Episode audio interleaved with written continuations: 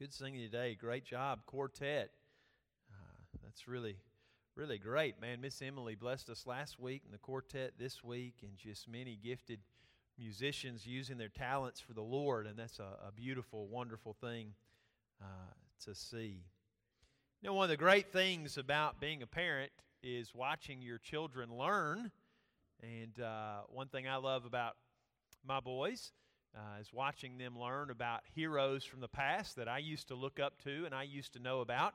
And I kind of get to learn about them again as I watch my boys learning about them in school, uh, as they learn about history lessons and history things. And, uh, and, and, so I enjoy that. I enjoy uh, my boys uh, enjoying learning about some of the same heroes that I, that I had.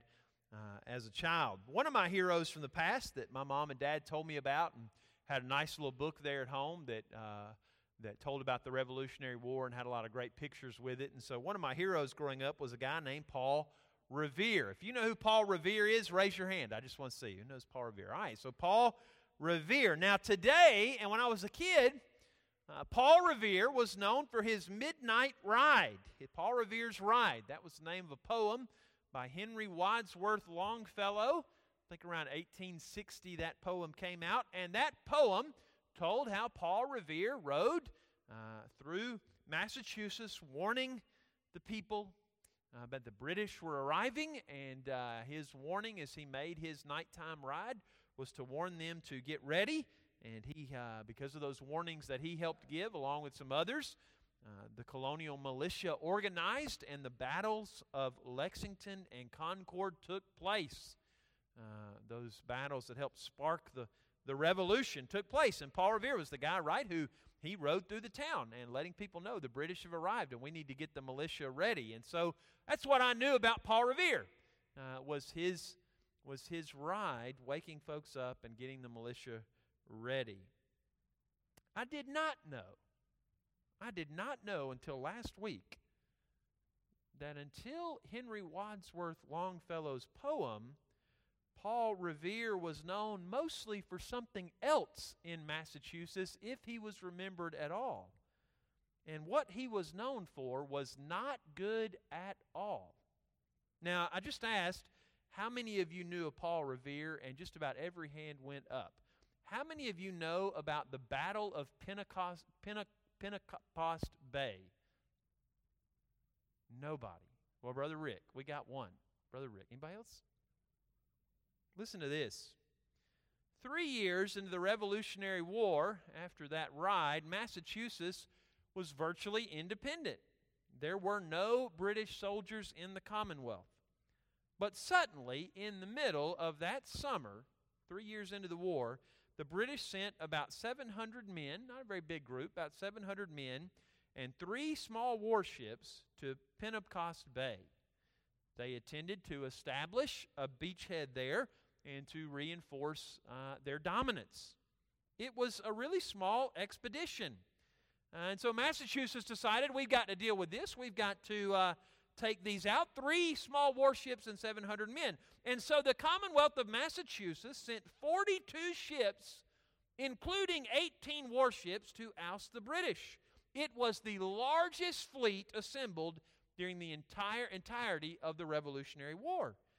Their mission was simple captive, take them, capture, kill, or destroy the enemy. And on July 28, 1779, the Americans attacked quite successfully. They got all the way up to the fort, uh, which was not, not very long in being built. So they were ready. They got there. They, they, got, they got where they needed to be. They got up into the bay. They got right up to the fort, and they were ready to take it over. But what happened was a set of the worst decisions and uh, horrible acts of miscommunication, some of the worst miscommunication and decision making of the entire war. The general decided, leading the Americans, that he would not attack the fort until the admiral of the fleet began to attack the ships. And the admiral of the fleet said, I will not attack the three warships. He had 42 of his own ships, 18 warships. He said, I will not attack until the general attacks the fort. And both of them refused to attack until the other attacked, and neither one of them would attack. And so the American forces sat there while the British built their fort higher and higher and higher.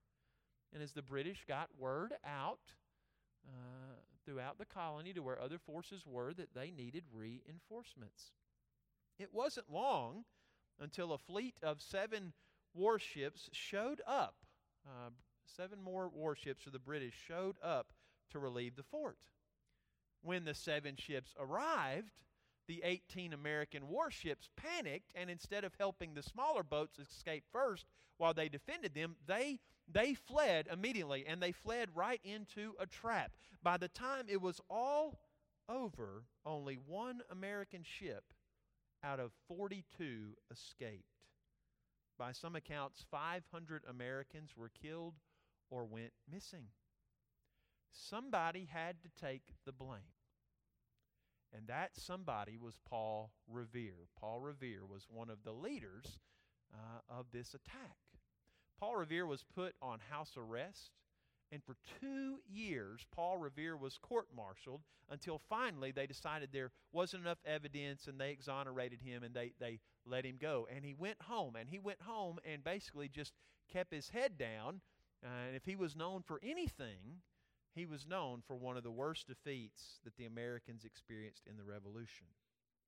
But in 1860, Henry Wadsworth Longfellow wrote his poem. And uh, thankfully for Revere, it wasn't about that great defeat. It was about his ride warning the American militia to get ready.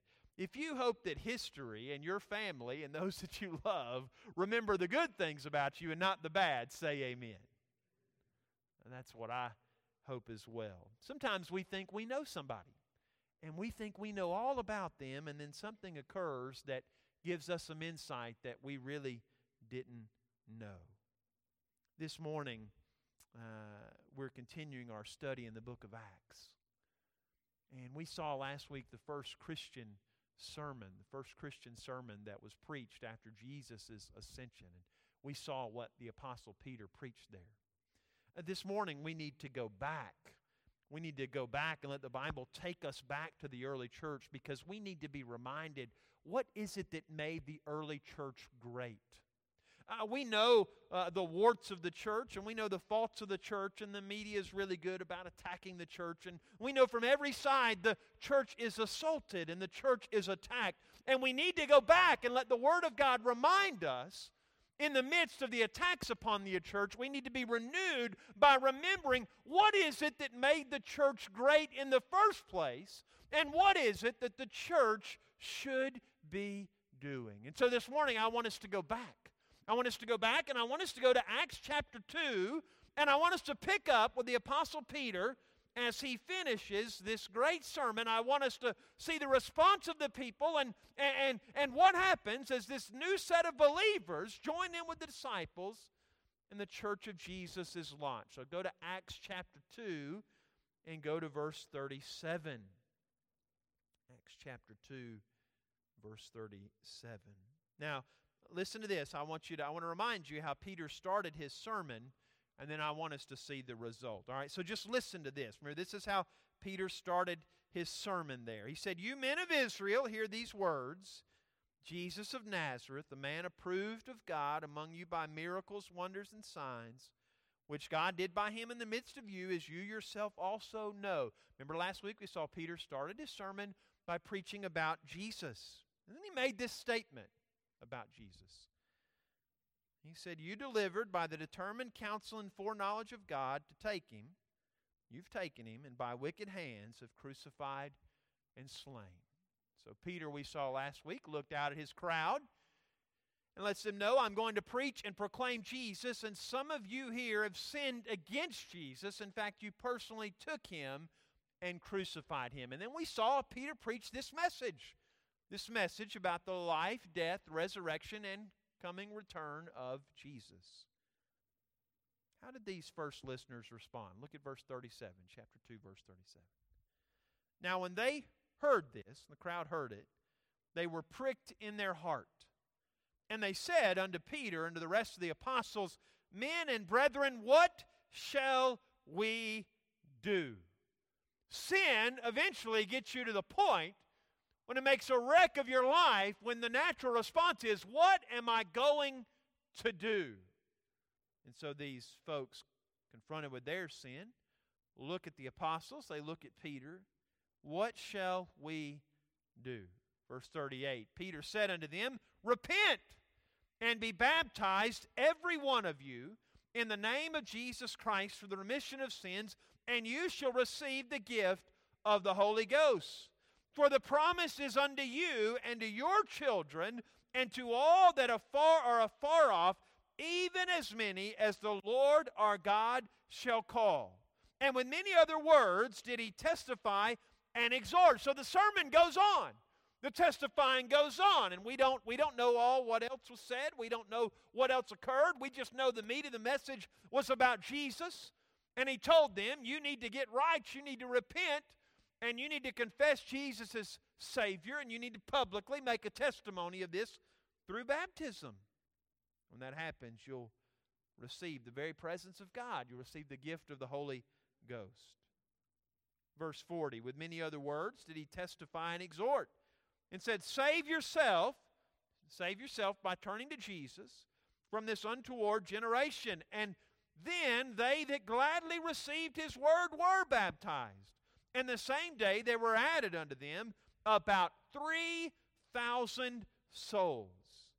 And they continued. What they do after they were saved and baptized? They continued steadfastly in the apostles' doctrine or the apostles' teaching and fellowship and in breaking of bread and in prayers. And fear came upon every soul. A sense of wonderment, a sense of awe, a sense of fear of what was occurring. Fear came upon every soul, and many wonders and signs were done by the apostles. And all that believed were together and had all things common. They sold their possessions and goods, and they parted, or they split them up to all men as every man had need. And they continuing daily with one accord in the temple, they continued to go to the temple they continued daily with one accord in the temple, and they broke bread from house to house. So they would continue to go to the temple uh, as Messianic Jews, believers in Jesus. They kept going to the temple, but they also went uh, homes among themselves, those that embraced Jesus, and they broke bread from house to house, and they did eat their meat with gladness and singleness of heart.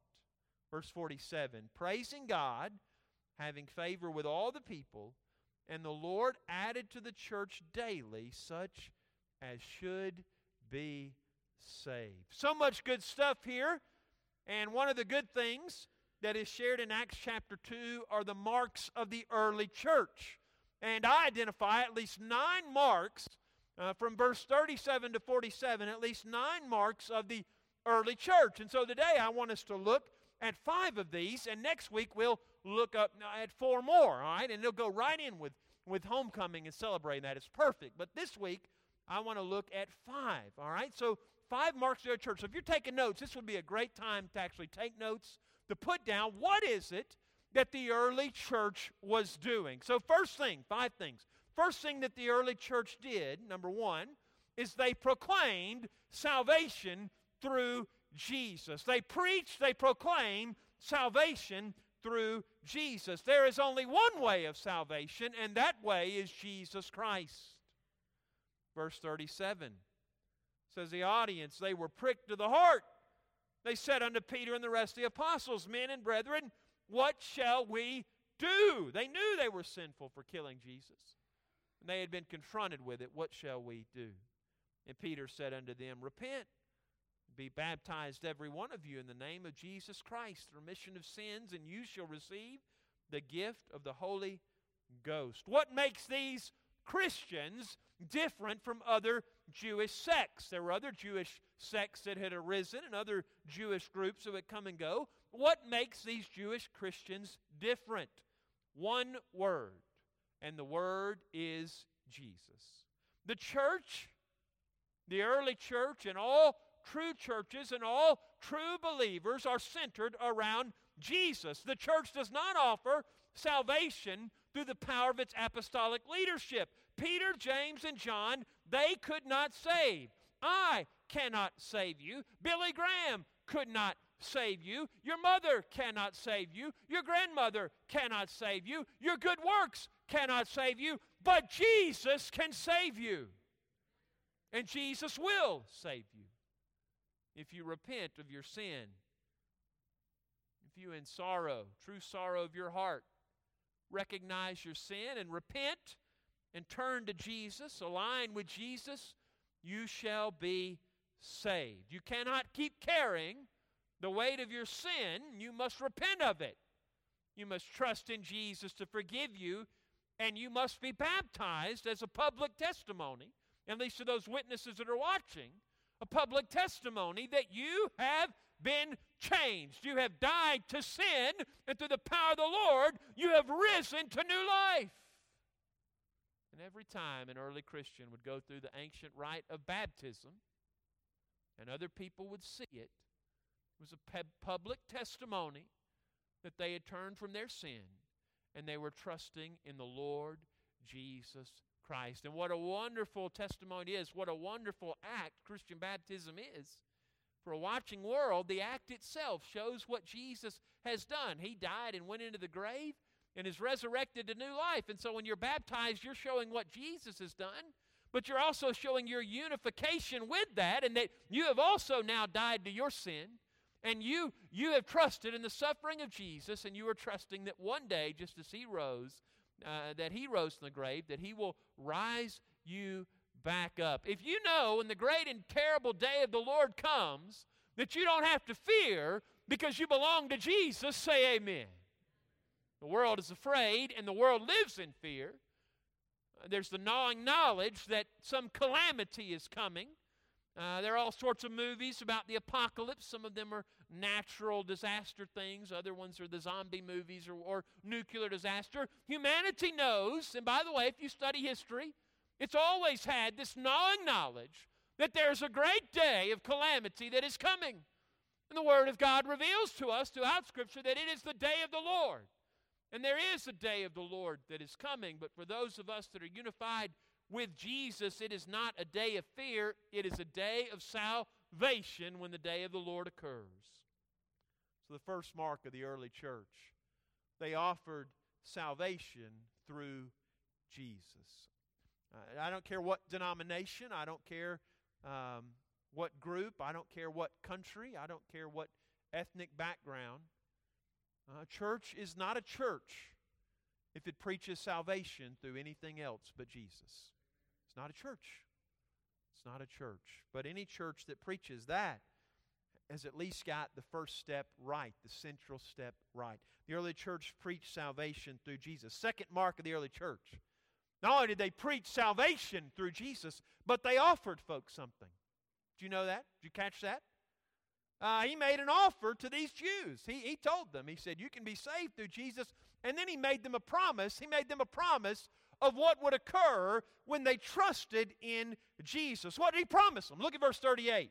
What's been promised to you when you embrace Jesus? Then Peter said unto them, Repent and be baptized, every one of you, in the name of Jesus Christ for the remission of sin, and you shall receive, you shall be given what? The gift of the Holy Ghost. And so, what did the early church do? The early church offered salvation through Jesus. They proclaimed salvation through Jesus, and they promised the Holy Ghost. Silver, gold, wealth, power, popularity, the devil offers these things. And our flesh craves such things. But the church, the church does not offer silver, it does not offer gold, it does not offer popularity, it does not offer human power, but it does offer a power that is beyond all the human powers combined the power of the Holy Ghost in your life. I love this quote. Look at this, look at this quote. Brother, Brother Rick, show them this quote. The early church was married to poverty, prison, and persecution. And we're going to see this through the book of Acts. There's going to be poverty, there's going to be prison, and there's going to be persecution. But today's church is married to prosperity, to personality, and to popularity. We are we we we have a lot of wealth. We have a lot of it. And we're married, we're married to it. We don't want to let it go. We're married to that prosperity. The church, in many cases, is driven by personality the personality of the pastor. Now, I want to preach the Word of God with authority and with conviction. But it is true that there are too many people, too many people, that their relationship with God is dependent upon the popularity of the preacher. We don't need a Christianity based upon the popularity of a preacher. We need a Christianity that is rooted in the power of the Holy Ghost of God. So the early church, they knew the power of the Holy Ghost in their poverty, in their prisons, and they knew the presence of God's Spirit in the persecutions that they went through together. But we have prosperity, we have personality, and we want to be popular with this world. And it's interesting, different people that get involved in different things, and what they talk about and what they don't talk about, and it becomes apparent. Is it really the power of the Holy Ghost? Or is it remaining popular with your family? Or popular with your college friends? Or popular with the political powers? Or popular with this group? Or popular with that group? You better be careful. You better be careful that we don't trade the power of God for what the devil could give us because what he can give us will not save us. We need Jesus and we need our presence in our church today the Holy Spirit, God's very presence to strengthen, to sustain, and to guide us. The church that preaches Jesus has one gift to give. We have one gift to give, and the reason we can give it is because Jesus is the one who promised it. And this gift is His Holy Spirit, the Holy Spirit that is a seal on your life, the Holy Spirit that is a seal and a sign that you belong to God. Baptism is that act that shows that you have identified with Him. The giving of the Holy Ghost is the seal upon your life that you indeed belong to this new kingdom, the kingdom of Jesus. That when you leave this life and you cross the river of death, the, whole, the seal the Holy Spirit is there to ensure that when you leave this life, you will indeed enter into that kingdom of God and you will spend eternity with Him. We need the Holy Ghost. It's okay that the video didn't work. It's okay when programs don't go exactly how you think they should. It's okay when a preacher or a Sunday school teacher or a children's church worker, it's okay when they mess up and make a mistake in their presentation. It's okay when you arrive and some days you feel more up here than here. That, that to some extent is all right as well. All of that is okay, but here's what is not okay. What is not okay is when we gather and we have no expectation that the Spirit of God is going to move in our midst. That's not okay. Because then we're just moving through that motion.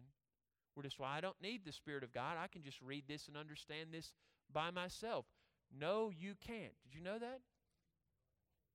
I've sat under many professors. When I was at Duke, I sat under professors that they had a lot of human knowledge, and there were a lot of things they could teach and share uh, about ancient Christian culture and even about the languages and on down the line. They could share a lot of things, and they could share a lot of true things.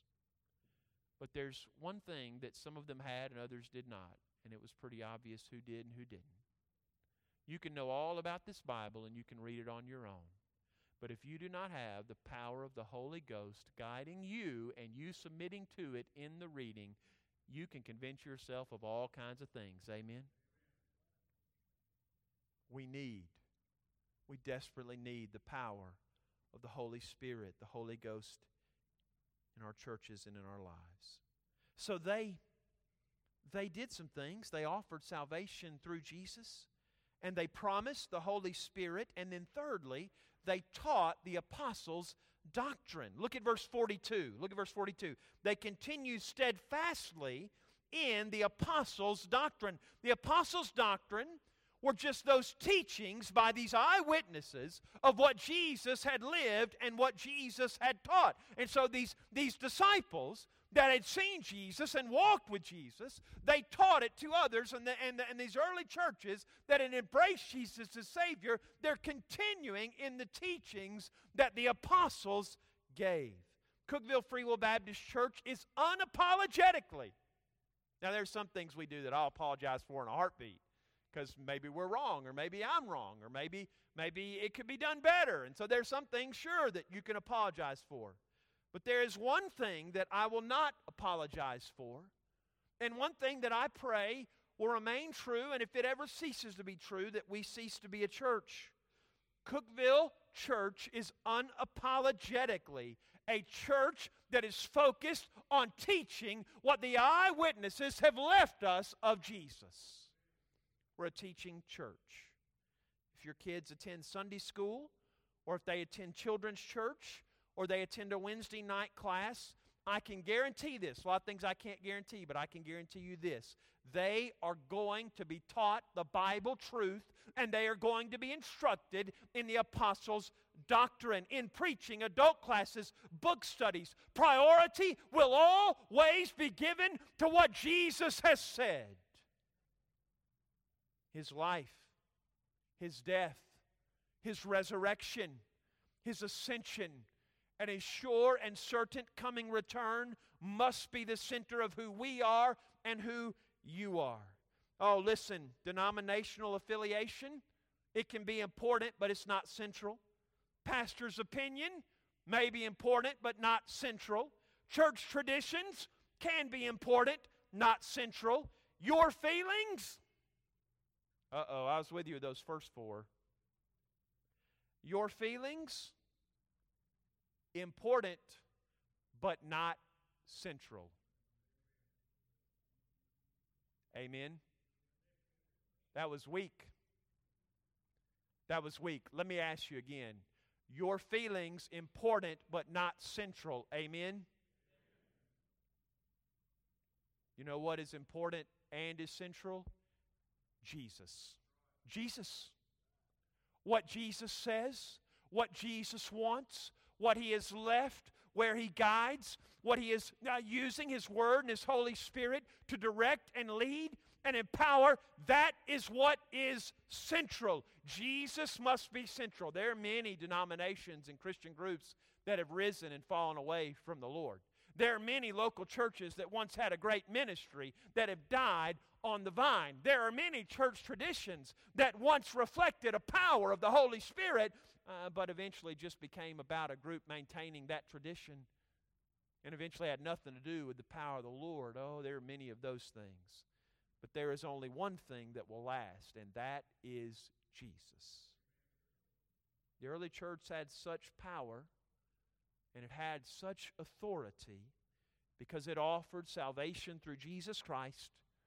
It promised the Holy Spirit, didn't have any money to offer, couldn't offer you popularity. You're going to see this pretty quick. Christianity gets very unpopular with leader with leadership among the Jews. That happens pretty fast. Uh, they couldn't offer a whole bunch of interesting teaching because because until the apostle Paul shows up, its main leaders are pretty ignorant. Now, don't let some preachers misguide you on that. They are ignorant, but they had had three years of school at the feet of Jesus. They didn't just rise up out of nowhere and nothing and start doing this thing. They had for three years of their life dedicated themselves to hearing and seeing and walking with the Master. But in an earthly sense, in an earthly sense, these are not what you would call super educated men,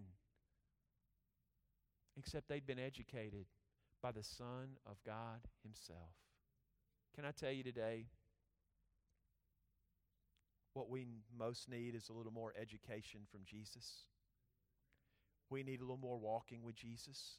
We need a little more talking with Jesus. And we need a whole lot more listening to Jesus what he has to say. And so this church, they they couldn't offer a lot of interesting teachers because these guys wouldn't know how to give lots of interesting teaching, but they knew one thing. They knew Jesus. So they offered salvation through Christ.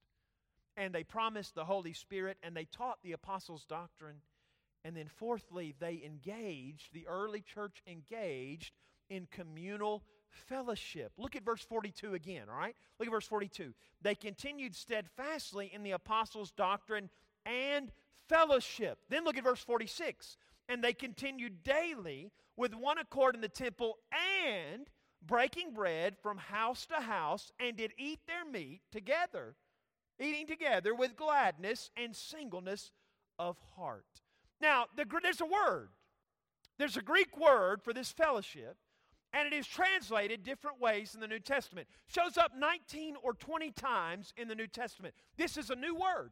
This is a word that's going to appear here in the book of Acts. Uh, it's a new word to the Bible. It's, it's, it's going to appear in the book of Acts, and it's something you don't, you don't see in the Gospels.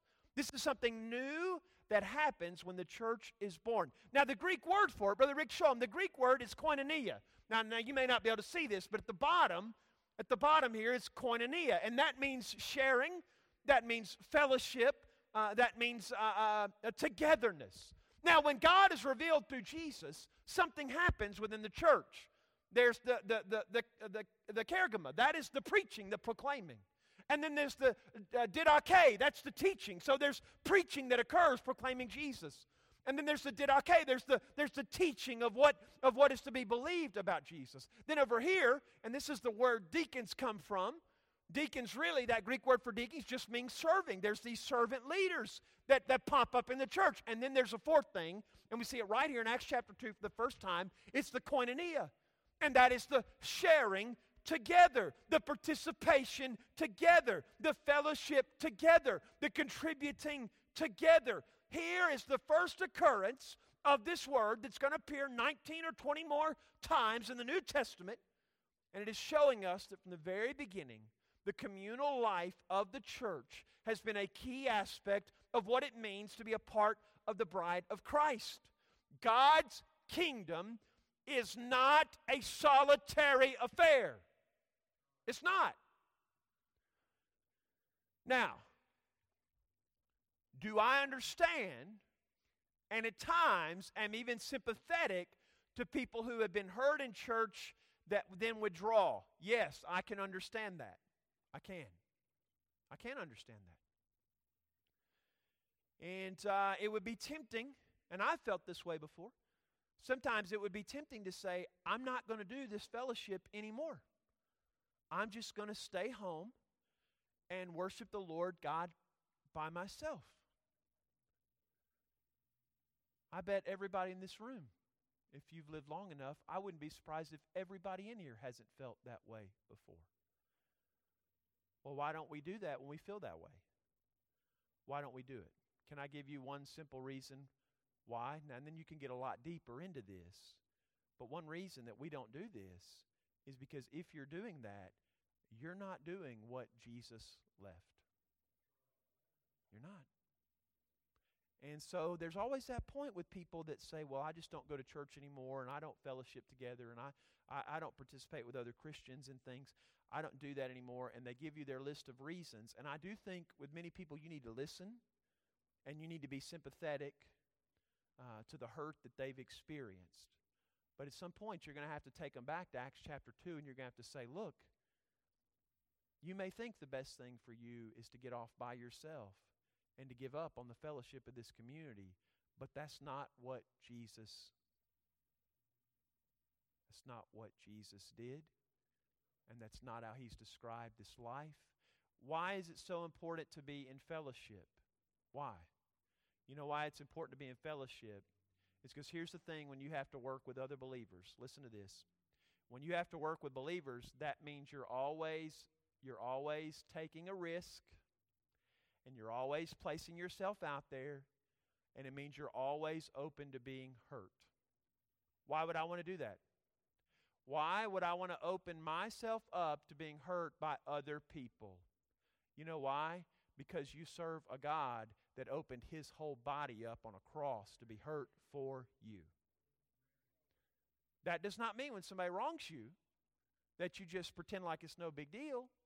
That doesn't mean when somebody wrongs you that, that, that that doesn't have to be dealt with. That doesn't mean that at times you might have to decide this church is not actually doing what Jesus wanted and it's reached such a degree that I've got to do something else. I understand that those things happen. But here's the deeper truth that you've got to remind yourself because what the devil will do when you're hurt is he will try really hard to isolate you and he will try really hard to get you alone, and he will convince you, you just get over in this corner and you'll be okay. And the problem is, the very God you serve, the God of Jesus Christ, is saying to you, you know what? You may not have the power to put yourself out there again where somebody might hurt you, but I'll give you my Holy Spirit who will empower you to put yourself back out there for a world that needs my love. And so, koinonia, the fellowship, is central to who the church is. There is no church without koinonia, and this is such an important thing that happens that it's going to show up 19 or 20 times in the Bible. What happens when this koinonia occurs? Now, this new fellowship occurs, and with it, a new institution that Jesus had instituted.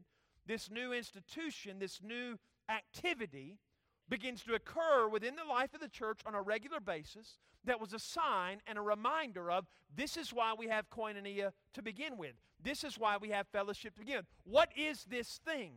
This thing is the Lord's Supper. Go back to verse 42 and verse 46 again. They continued steadfastly in the apostles' doctrine and fellowship and in breaking bread and in prayers. All right, look at verse 46. They continued daily with one accord in the temple, breaking bread from house to house, and did eat their meat with gladness and singleness of heart. Now, most people believe that this is pointing towards the Lord's Supper is occurring among these people. It may not have been occurring exactly the way we practice it. In fact, it seems in the New Testament that when it talks about the supper, there are times it seems that's interesting. It kind of seems this way here. And then there's some other places you look and seem that seems a little bit more like this. Here's, here's the key. What they were doing is they were breaking bread in Jesus' name, and we know very quickly they begin doing the Lord's Supper together just as Jesus had taught them to. They're breaking the bread, they're drinking the wine, and the Apostle Paul's going to have to address some of how you do that and what you, what you don't do. They're breaking the bread and they're drinking the wine, and they are together rallying and being strengthened through Jesus and who He is and what He's done. I, can, I, can I just ask you, if you were here Wednesday night, if, if you were just blessed tremendously by communion Wednesday night, would you say amen? It was one of the best communion services we've ever had, and I've had a number of people communicate that. The students, the students in the class that Brother Mark taught and, and Brother Matthew Thompson and Brother Mike Townsley helped with that, they were ready when they came to communion. Oh, in our class, we had, we'd been looking at, the great Protestant breakthrough and how uh, Protestantism broke with Catholicism, and part of that had to do with the communion.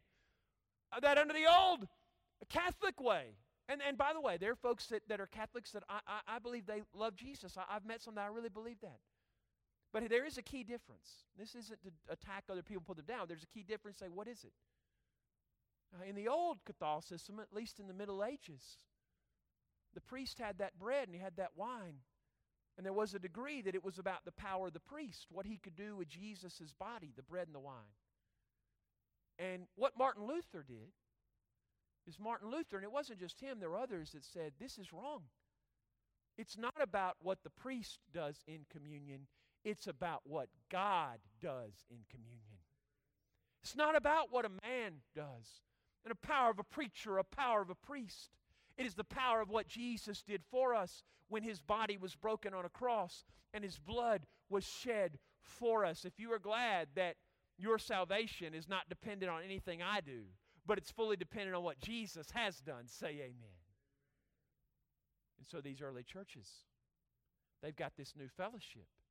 And there are people from all kinds of backgrounds and all kinds of way of life and all kinds of people with different opinions. And boy, we're going to see in the book of Acts, and you see in Paul's letter, there all of a sudden, it doesn't take long for church, to, church fights to start. It starts quick. And all types of confusion and all kinds of difference of opinion. And it looks like if you if you if you were watching, you might have thought the early church was just going to fall apart.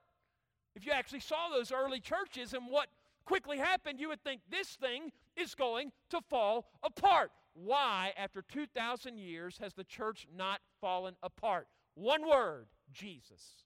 Jesus. And so when they do the Lord's Supper, when they do this activity, it is a reminder that this koinonia that they now have, the fellowship that they have, has happened because of what Jesus has done. Now, there's one more thing I want to point out to you. So, so these are the marks, right? Salvation in Jesus' name, the gift of the Holy Spirit, the presence of Jesus, right? It's there in the, in, in the Lord, in the Lord's Supper with them. But I, I want to point a phrase out to you that occurs. Look back at verse 42. They continued steadfastly in the apostles' doctrine and fellowship. They continue in the teaching, and they continue with koinonia, the fellowship, the sharing together. They continue in the teaching, and they continue in the sharing together. At first, this first group, they're primarily sharing in the power of this Pentecost experience and the power that they've seen demonstrated that the Holy Ghost has just done by allowing people from, from, from all different places to hear the Word of God and experience it. And boy, what a what a what a what a what an exciting thing. What an amen type of time. What this church does not know. Part of the reason why this fellowship is so important and why partaking of the Lord's Supper and being reminded of his broken body and his broken blood on a repeated basis is so important is because it's not that long until they will experience a different type of koinonia, and it will be the fellowship of persecution altogether. You see, the koinonia that they experienced was not just the koinonia of a hallelujah time when everything was good. As you read through the book of Acts, a deeper koinonia is going to be developed. And it is going to be developed as they watch Stephen be stoned, as they watch their women raped and taken from them and thrown to wild animals in the Colosseum. They will experience another type of koinonia as they are separated from their children, and Roman authorities will use their children as bargaining chips and tell them one of the things that happens in the early church. There's a story in the early church. It's one that's, it's confirmed. There was a young lady that accepted Jesus, and it was found out, and she was thrown into the prison, and they took her child from her. They took Haley Jean from her. They took Claire May from her. They took Ethan from her. They put her in the prison and they kept her there. And they really didn't want to kill her.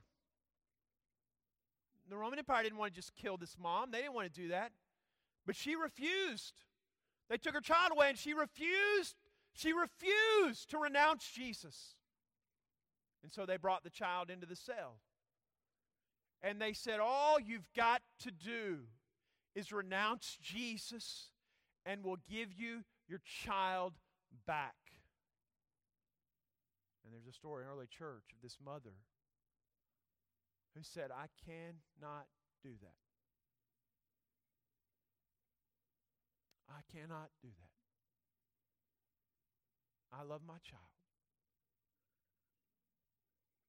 But because I love my child, I cannot renounce Jesus Christ. You see, people say, why is there not unity in the church? Why all this division denominationally? Why all this uh, division among local churches that are in the same denomination? Why so much division in our church? Why does this division occur? Why such battles over leadership? Why can nobody agree with who, who should be listened to as a leader in the church? And this is one thing you find, and you find this pretty quickly.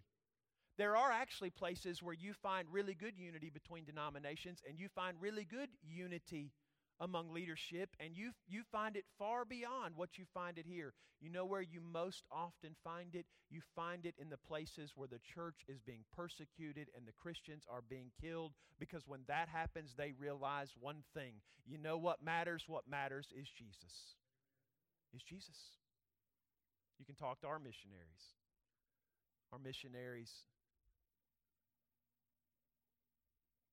in dangerous places, and they'll tell you they have great fellowship with other Christians. they feel closer to some of them than they do us. Why? Because when you're all suffering together and the Lord's communion service becomes not just a little ritual you do, but every time you eat that bread and every time you drink that blood, you were reminded that His body was broken and His blood was shed, and you're going to need strength from Him because they might break your body and they might spill your blood. When that happens, then you begin to understand what the koinonia of the early church is all about. And so we have popularity and we have earthly power, and we have personality, and we have lots of money. But do we really have Jesus? Do you have Jesus? Koinonia. Koinonia, the fellowship with Jesus in his suffering and in the high times is what will make the church the power that it is and why it will not fall apart in spite of all the power of hell coming against it. Jesus, Jesus, Jesus. Would you stand with me this morning?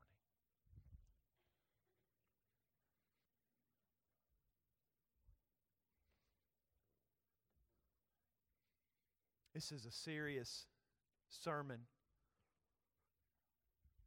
It's both joyous, what's occurring in the New Testament, it's also a reminder to us is where is the power at.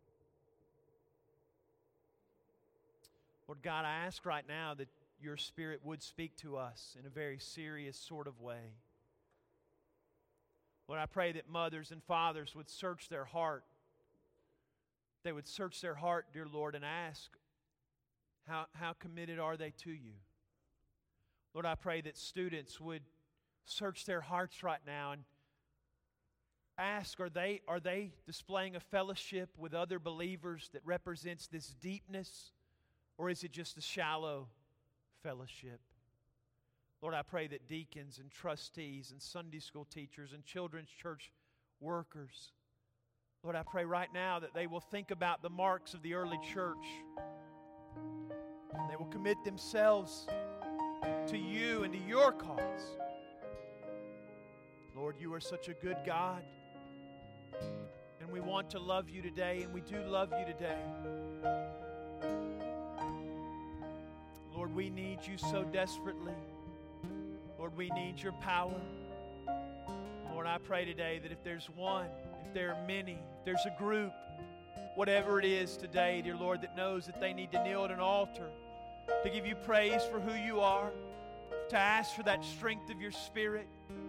Lord, to pray that you would strengthen them, that they would have the level of fellowship with you and others that you call for, Lord, whatever it is.